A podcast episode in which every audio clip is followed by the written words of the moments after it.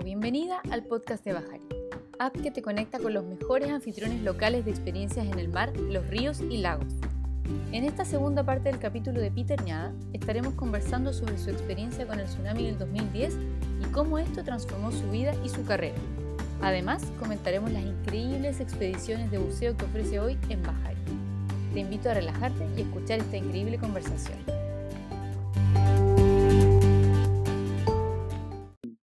Ese es otro tema fuerte, ¿no es cierto? Que, que después con los años con Fabiana construimos el mítico pez volador, ¿no es cierto? Que era este hostal, club, bar, restaurancito, teníamos capacidad para turistas, y, fueron hermosos años, construimos esto con, con fue, fue, fue una, hazaña, por supuesto, construir en la isla no es fácil, mm. Y construimos este lodge que también tenía una forma muy particular, tenía todo el segundo piso, tenía las paredes curvas por dentro y por, el, por el piso, por el techo, era curvo, lo hicimos con, lo diseñamos con, con un amigo escocés, Paul Taylor, que es un arquitecto escocés que, que vivía en, en, Valparaíso, un gran amigo mío. Y e hicimos, y, bueno, diseñamos, ¿no es cierto?, este lodge, eh, y tenía esta forma bien particular. Y, bueno, gracias a, ese diseño particular es que el, segundo piso flotó con nosotros adentro. Eh, en esa noche, el 27 de febrero, cuando el tsunami golpea la isla y se lleva a nuestra casa con nosotros adentro, con Lucecita, que mi hija que tenía en ese momento tres años. No te creo. Y mi hijo, y Dante, que en ese momento tenía siete. Y estábamos, y estábamos, miren las vueltas de la vida, y estaba además con nosotros Matthew Westcott, que era mi amigo del colegio, con que yo la primera vez que fui a la isla fuimos juntos. Y eh, fue como que entramos juntos y salimos juntos. Mm. Después, años después me, me, me, di cuenta de eso qué loco, yo llegué con, llegamos juntos con Macio y, y, salimos juntos en 2010. Porque él, él, está, él fue de vacaciones a la isla y dije, hermano, vente ahora aquí a mi casa, a nuestro lodge. Y, y es, bueno, eso fue otro, otro tema, fue muy duro. El, ¿Cómo fue esa, esa noche? ¿A qué hora llegó el tsunami allá, Pedro? Una hora más tarde de lo que fue el terremoto. o sea, estaban todos durmiendo. Todos durmiendo, nosotros durmiendo, pero felices. El mar estaba esa noche, había un lago, la Cumberland, la bahía era una piscina. Esto es la zona norte, ¿no? De la isla. Claro, donde está el, claro, el pueblo, la bahía Cumberland está en el norte. Y uno, nunca se le cruza por la cabeza mm. que iba a ocurrir algo así. Fue muy duro, fue muy fuerte, fue muy fuerte. Eh, fue bien traumático salir, ¿no es cierto? O sea, no tuvimos tiempo de arrancar, porque nosotros nos pilló la ola durmiendo y la, la ola, como te digo, rompió la casa y se la llevó mar adentro, con nosotros adentro. No te creo. Y, y tuvimos que saltar al mar en un momento de, en un momento de calma, por, decirlo así, entre comillas. Plena oscuridad. De noche, por supuesto, luna llena, igual había luna llena y teníamos las pupilas muy dilatadas, por supuesto. Entonces igual había, pudimos ver.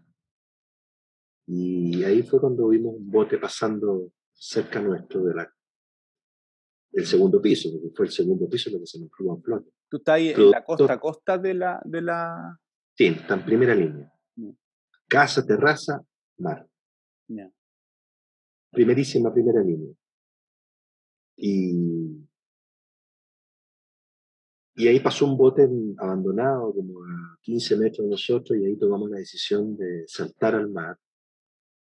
Y ahí salta los cinco con Matías. ahí va con tu... Claro, Matías salta primero, yo me tiro inmediatamente al agua después, mi esposa Fabi me tira a Lucecita al, al agua, yo la, la recibo en mi brazo.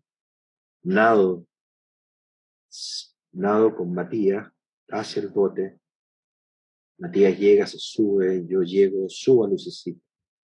Y luego yo me pego la natación, el crawl de mi vida, me pego el crawl de vuelta a la casa, que flotaba, por supuesto, el segundo piso. Y ahí, antes de yo de llegar, pues ya Fabiana ya, ella me ve y acercándome y ella ya se tira al agua con Dante en la espalda, donde yo los intercepto, ¿no es cierto? Y un poco como que, dame a Dante, Mm. no, no, vamos, vamos. Fabi también buzo, eh, y ella concentrada, nadando pecho, con Dante en la espalda, y yo a un costado, en el fondo me, me puse a abrir el paso, Claro. sacando escombros, ¿no es cierto? Para que ella tuviese una, una vía clara, ¿no es cierto? Y, y nadamos juntos nosotros hasta llegar al, al bote donde se sube, nos, nos terminamos subiendo todo. Y ahí quedamos flotando, increíble. eh, era un bote que no tenía remo, no tenía motor, no tenía chaleco salvavidas, no tenía nada. Y después, claro, uno hace, entiende, claro, era un bote que estaba siendo reparado en la costa, que estaba en la carpintería. Y que también se, se ve arrastrado con la marea, con, la, con el tsunami. Por eso es que el bote no tenía remo, no tenía chaleco salvavidas, no tenía motor, no tenía nada. ¿Y ahí tú ya veías la costa al menos?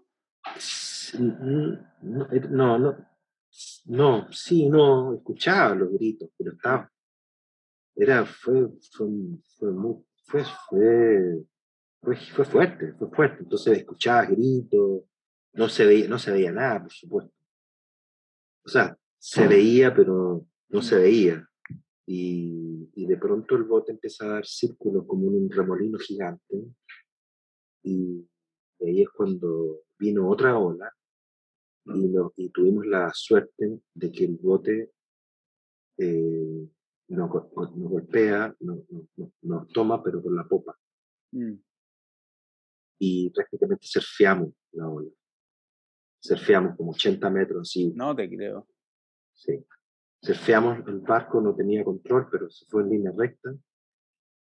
Y, y, nos, y nos colocan en, y nos colocan en la playa, en la costa, en la O roca. sea, es como que alguien No los tomó y los, los Exactamente, porque nos pusieron un bote ahí y, nos coloca, y, nos y después nos colocaron en la playa. O sea, fue una cosa así súper... eh, increíble. Eh, sí, increíble. Y, y ahí llegamos a la playa y ahí llegó, había gente, ¿no es cierto?, que nos gritaba por acá, por acá. Y ahí saltamos a, a tierra y ahí, ahí yo tomé al Dante, mi esposa tomó a Lucecita y ahí corrimos, ¿no es cierto?, arriba. por el bosque para arriba a refugiarnos. eh, ¿Y ahí se encontraron con alguien más o estaba todo ya, toda la gente? No, no, no, no, había gente fuerte que nos dice, por acá, por acá, qué sé yo, y ahí nosotros tomamos, vimos una vereda y, y ahí llegamos finalmente esa noche y llegamos a refugiarnos a, la cabaña original, nosotros teníamos una cabaña original y después con los años construimos el pez volador. Después nos mudamos al pez volador, porque por un tema de logística, de operatividad, nosotros estábamos más cómodos ahí, pero siempre teníamos la cabaña original, que estaba en, en un morro, en un bosque, en el cerro, en un cerrito, en el palillo, Mm, una- un área en, en Mm. Cámbaro. Entonces llegamos a, a refugiarnos a la cabaña, donde ahí teníamos ropa para los niños, teníamos una cama, que yo, otras cosas. Y ahí como que logramos que los chicos se durmieran y nosotros obviamente nunca, nunca, nunca dormimos, nada. Y no amanecía, y no amanecía, y no amanecía nunca, hasta que cuando quebró ya el día y empezó a amanecer, ahí con- fuimos a mirar, ¿no es cierto?, afuera y ver, ver el- lo que había ocurrido. Ahí cachamos las dimensiones de lo que había ocurrido. mm. Y fue, fue muy duro. Y ahí, después de unos días, después de unas semanas, la Fabiana se fue evacuada con los chicos al continente. Y yo me quedé un tiempo más, un poco ayudando a la isla, organizando, buscando, buscando, buscando unas víctimas, qué sé yo, cosas fuertes. Mm. Y, y después, después yo regresé, no tenía sentido siguiendo quedándome allá, si yo tenía que estar con, con mi familia. Así que claro, obviamente, vol- volví a Santiago y, y después, después como que, como que tiramos ancla en, en la capital, ¿no? Mm. no después con los años eh, construí una casa que me la donó Felipe Cubillos con Desafío Levantemos Chile y esa casa se construye en, en el mismo lugar donde estaba el Pergolador. Perfecto. Y, pero, pero ya después los chicos van, nos metimos, van, entran a colegio en, en Santiago y en el fondo ya, ya uno es como que te digo que uno fondea, tira el ancla en, en, la capital, en Santiago, y nos quedamos acá. Y, pero bueno, la vida continuó, continúa por supuesto, y seguimos, seguimos, volvimos a la isla, yo volví en varias oportunidades, pero la última vez fue hace ya, hace tres años, creo, cuatro años atrás. Mm. Eh, fui navegando desde Puerto Montt, increíble navegación con, con unos amigos, y pero esa fue la última vez que fui a la isla. Oye, Pedro, ese proceso traumático de tener que arrancar de la isla, básicamente, después instalarte acá, o sea, me imagino que para ti, para tu familia fue súper duro, porque tú estás ahí construyendo tu vida ya, te estás ahí asentando y, esta cuestión te cambia los planes de un día para otro, de una noche para otra. Entonces, ¿cómo, cómo sí. el proceso tú? Eso fue, un, fue fuerte, porque ya, ya ya nuestro loche estaba funcionando, ya llevaba tres años, ¿cierto? Estábamos montadísimos en la isla, estaba todo, cada vez teníamos, el turismo iba, iba creciendo y aumentando, eh, lo estábamos pasando muy bien, y yo tenía 40 años, y, de un día para otro, como te digo, se, se pierde todo esto de manera brusca. Entonces fue un, un fuerte desafío, fue, una, pena muy grande, una pena que duró varios años, mm. una pena que, que tampoco se ha ido, eh, pero uno sigue prueba al viento, ese es nuestro lema, ¿eh? prueba al viento. la ola. Claro, hay que viene el temporal, viene mal tiempo, hay que poner la prueba en mal tiempo y seguir navegando. Mm. Y, pero fue bueno, en la vida toma otros caminos que también son buenos. Mm. Eh, la isla uno no la ha dejado de querer, no la ha dejado de amar, la isla está ahí esperando volver en algún momento, de nuevo. Y, pero sí, fue un desafío grande eh, pasar, pasar la pena y volver a levantarse y, buscar otra ruta, ¿no es cierto? Eh, y, seguir, seguir y, seguir adelante por, por, la familia, por los chicos, ¿no es cierto? Ya empezar de nuevo, ¿no? Oye, y acá una pregunta media filosófica, pero sí. Eh, ¿cambió algo tu relación con el mar después de este evento? Porque para ti fue, e, es, como una contradicción, el mar te dio todo, te dio tu vida, te dio todo, y de repente te lo quitó.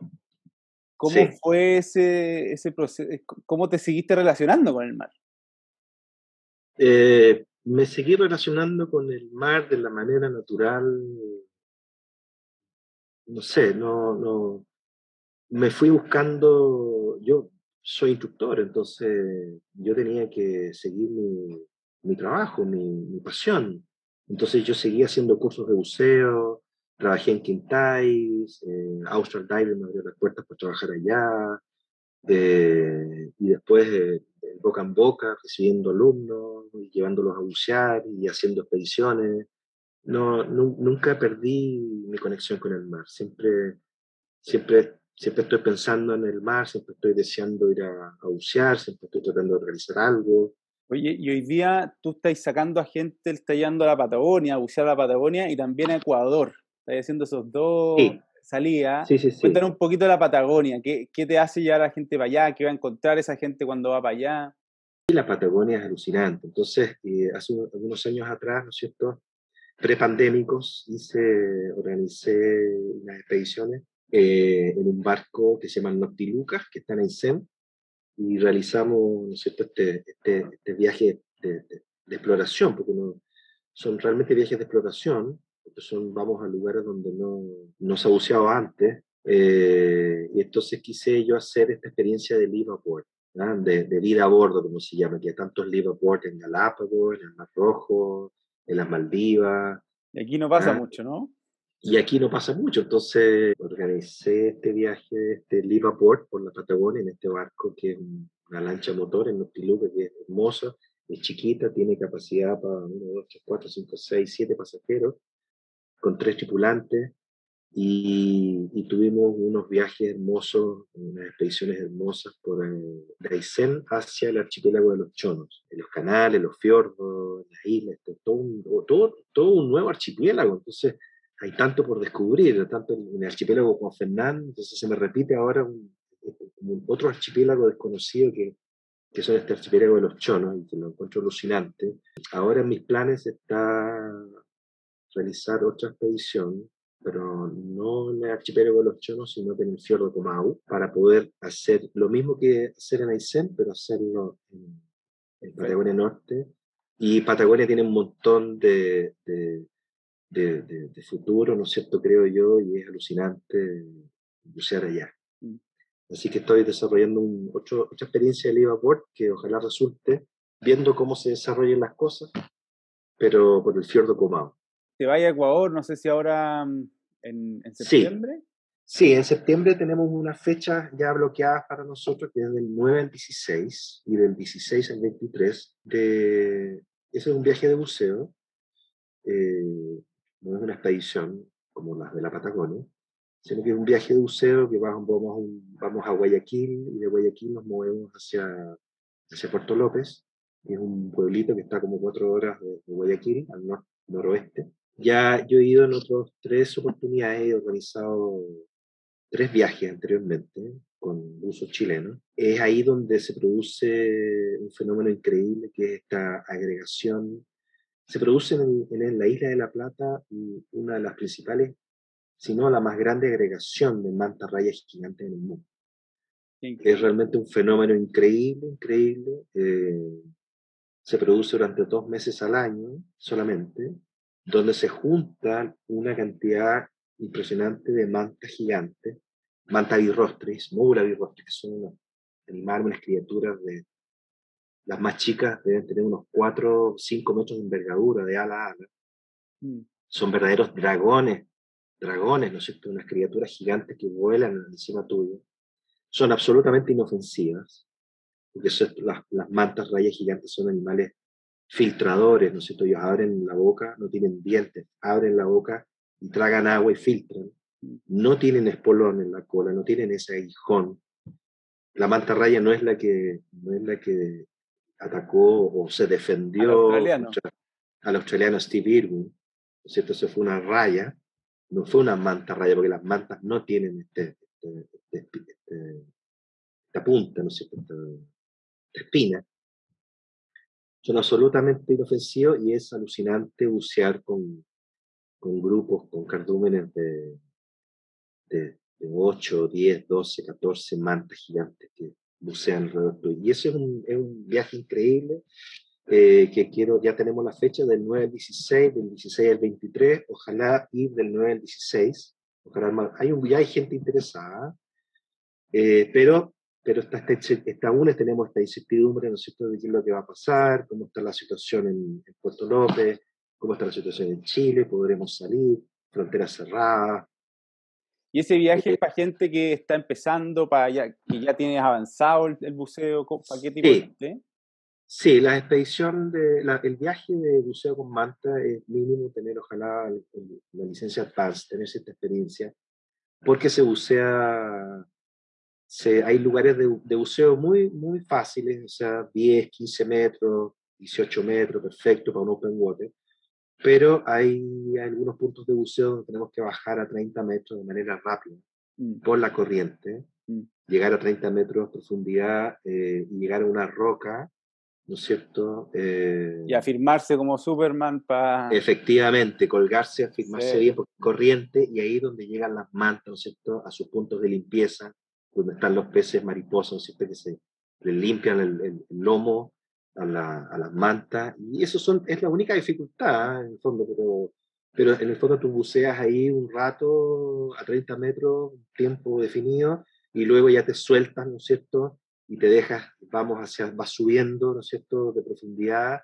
y, y las mantas te siguen. Mira. Si tú persigues a la manta, la manta se aleja, pero si tú te quedas quieto, la manta vuelve a ti, mm. Y vuelve a ti, y vuelve a ti. Y este animal es muy curioso porque, eh, aparte que es curioso, eh, es un animal inteligente. Súper social parece también, ¿no? Súper social, súper social, es inteligente y cuando tú mm, eh, estableces contacto visual con la manta, tú te das cuenta que la manta realmente te mira y te mira. No, en conexión. como, hay una conexión con la persona. Es, como, es como, no es como cualquier otro animal, realmente es como quizás el contacto visual que tú puedes tener, eh, la comunicación que tú puedes tener con, un perro, con un, con un, con un animal doméstico, con un gato, pero, pero se produce una... Claro, hay, hay gente que no, no, nos logra conectarse con esto, pero tenemos que entender que el mar, o sea, hay animales igual de inteligentes que nosotros, o sea, absolutamente. estos, estos, mismos animales. Los delfines. Son seres super incluso más sociales que nosotros. Los delfines, nosotros estuvimos en el sur, en Patagonia, ahora en los canales al sur de, sur de la Huayteca, en los canales buceando con el delfín chileno. Ese delfín es endémico de Chile que le dicen tonina, pero que es tonina es como el nombre general. Está el delfín, el delfín común, que es el, nariz de botella, que tú lo puedes topar. Tienes el delfín austral, pero también está el delfín chileno, que es un delfín mucho más tímido. Cuesta llegar a él, cuesta acercarse porque es tímido, pero ya con el momento que te, como que se dan cuenta que no eres una amenaza, estás con ellos y te dan vuelta y son hermosos, son chiquititos, son muy lindos y, se produce un contacto. Y, con la manta gigante también. La manta te mm. sigue con la vista y te sigue y vuelve hacia ti y vuelve hacia ti. Se produce un fenómeno muy, una, no sé si es fenómeno, pero se produce algo muy loco porque la manta siempre tiene rémoras. Las rémoras son unos peces que se le adhieren a las rémoras. Perdón, las, las, las rémoras son unos peces que se adhieren a la manta. Se adhieren en el lomo y se adhieren en la panza. Son peces entre por lo menos unos 80 centímetros, 70 centímetros, y se pegan. Y son un parásito, porque no es una simbiosis, no es que, no es que la manta se beneficie de la, de, la presencia de la rémora, sino que la rémora, en fondo, lo único que hace es aprovecharse de la velocidad de la manta, de la comida que come la manta, de los alimentos, pero le produce un peso y una incomodidad a la manta. La manta no se beneficia con la rémora. Si tú nadas debajo de la, nadas, nadas rápido y logras colocarte debajo de la manta, tú al, al, botar, exhalar el aire, eh, las burbujas chocan con la panza. Si tú te colocas, logras colocarte debajo de la manta, tú botas la burbuja, las burbujas chocan con la panza de la manta y las rémoras no les gusta la burbuja y las rémoras se sueltan. Ah, mira. Las rémoras, las rémoras se sueltan y a la manta le encanta. Perfecto. Le gusta. Entonces la manta como que frena, como que detiene su nado y le gusta que tú estés debajo. Porque las burbujas hacen que las rémoras se le suelten. Qué increíble. Entonces ahí se produce una, una comunicación muy linda con la manta, increíble. A mí me tocó también en, en Galápago, eh, estuvimos 10 días buceando allá y nos metimos también en una zona de harta corriente, estuvimos ahí escalando rocas, como digo yo. Claro. Y, nos instalamos en un lugar donde había un, callejón grande, y claro, ahí pasaban estas mantas gigantescas, que yo al principio me asusté, dije, esto es una horca, porque se ven, a, lo lejos se ve medio oscura, grandota. Claro. Y que aquí me van a devorar estas orcas. Pero no, claro, eran estas tremendas bestias que, que, es medio armónico, medio, todos medio medio en cámara lenta, majestuoso.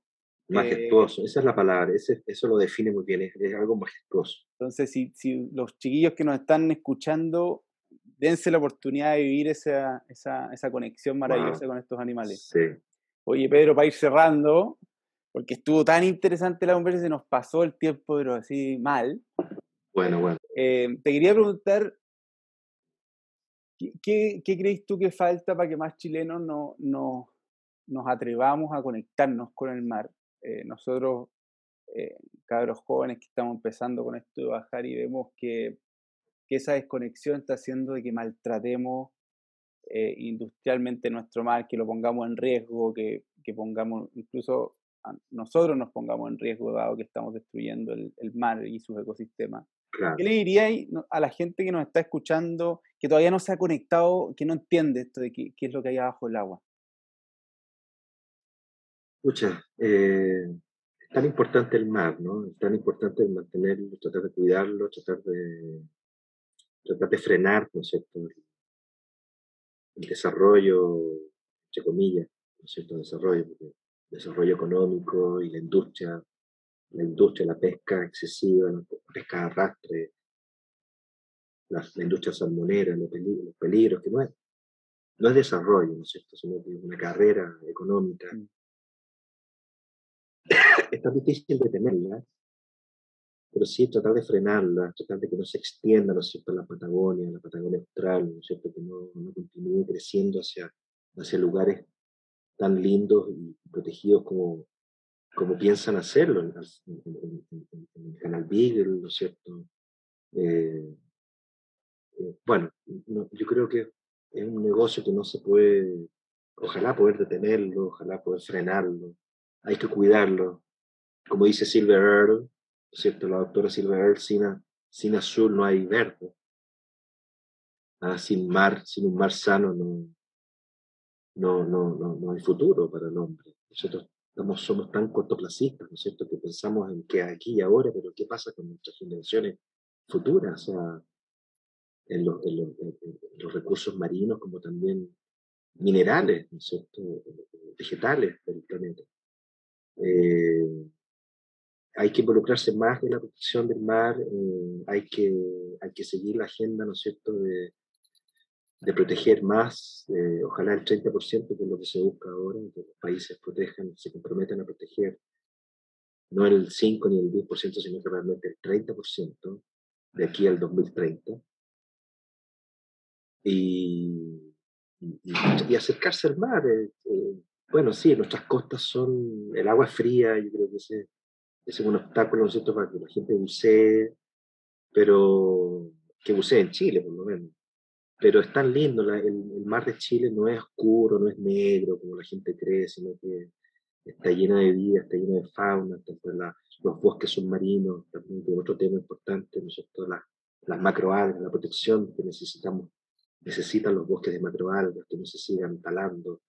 Eh, es difícil, es difícil, es un desafío tremendo, pero tenemos que no dar la espalda al mar. Eh, abrirse más, más al mar. Los, chilenos creo que somos seres mediterráneos, continentales, entonces, no sé, es una cosa cultural que hay que eh, tratar de, cambiar, de, darnos vueltas a mirar a este mar que, nos rodea, que, tan, tan lindas costas, un país, somos privilegiados de tener tanta costa. Mm. Eh, bueno, pero están las futuras, las futuras generaciones, nuestros, hijos, la gente, los muchachos, la gente joven, nosotros proteger, cuidar, de sacar, de no ensuciar, de retirar la basura, de enseñar a la gente que no tire su basura en, las playas, de, no meterse en las camionetas, las dunas, las costas, ¿no es cierto? Bueno, pero de a poco el trabajo que están haciendo de concertación, el trabajo de, comunicación que, está, que estás haciendo tú y la Cata con Bajari, ¿no es cierto? Y otros, otros, eh, otros protagonistas, ¿no es cierto?, de, la comunicación, del contenido, de, de, poder, eh, ¿no es cierto?, extender este mensaje de, mm. proteger, eso es importante. Yo creo que vamos para allá. Mm.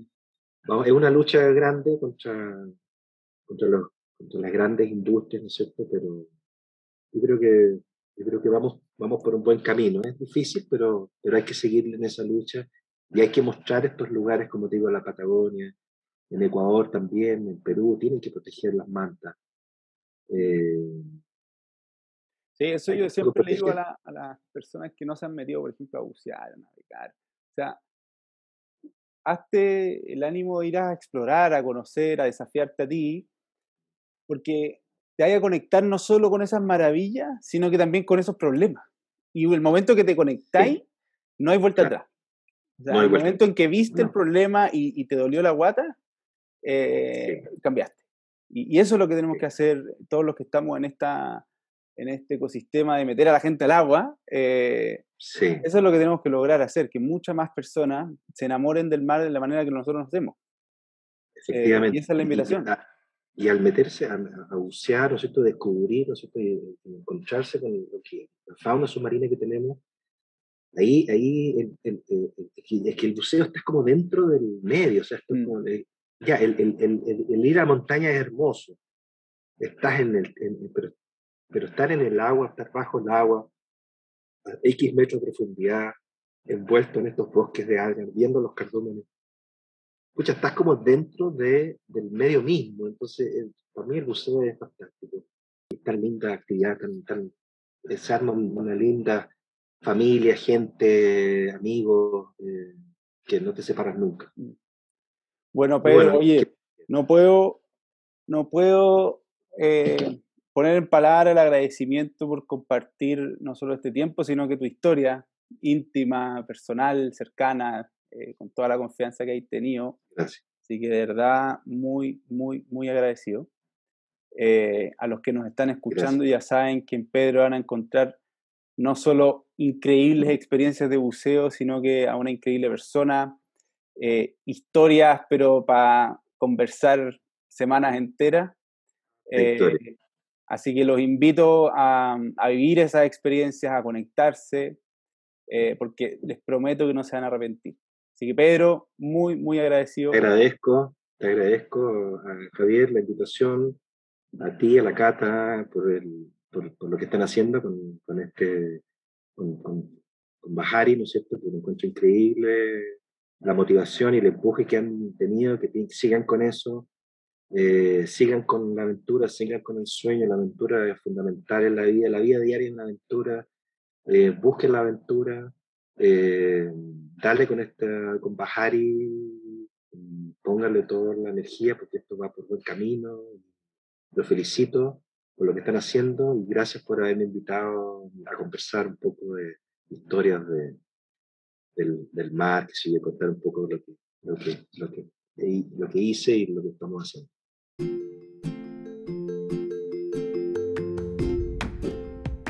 Gracias por escuchar este episodio de nuestro podcast. Suscríbete para seguir escuchando más de nosotros y nuestros invitados y visítanos en bajari.cl, donde podrás explorar, reservar y disfrutar de experiencias en el mar mientras contribuyes al turismo como alternativa de desarrollo sostenible. Te esperamos en nuestro próximo episodio. Bajari, un mar de experiencias.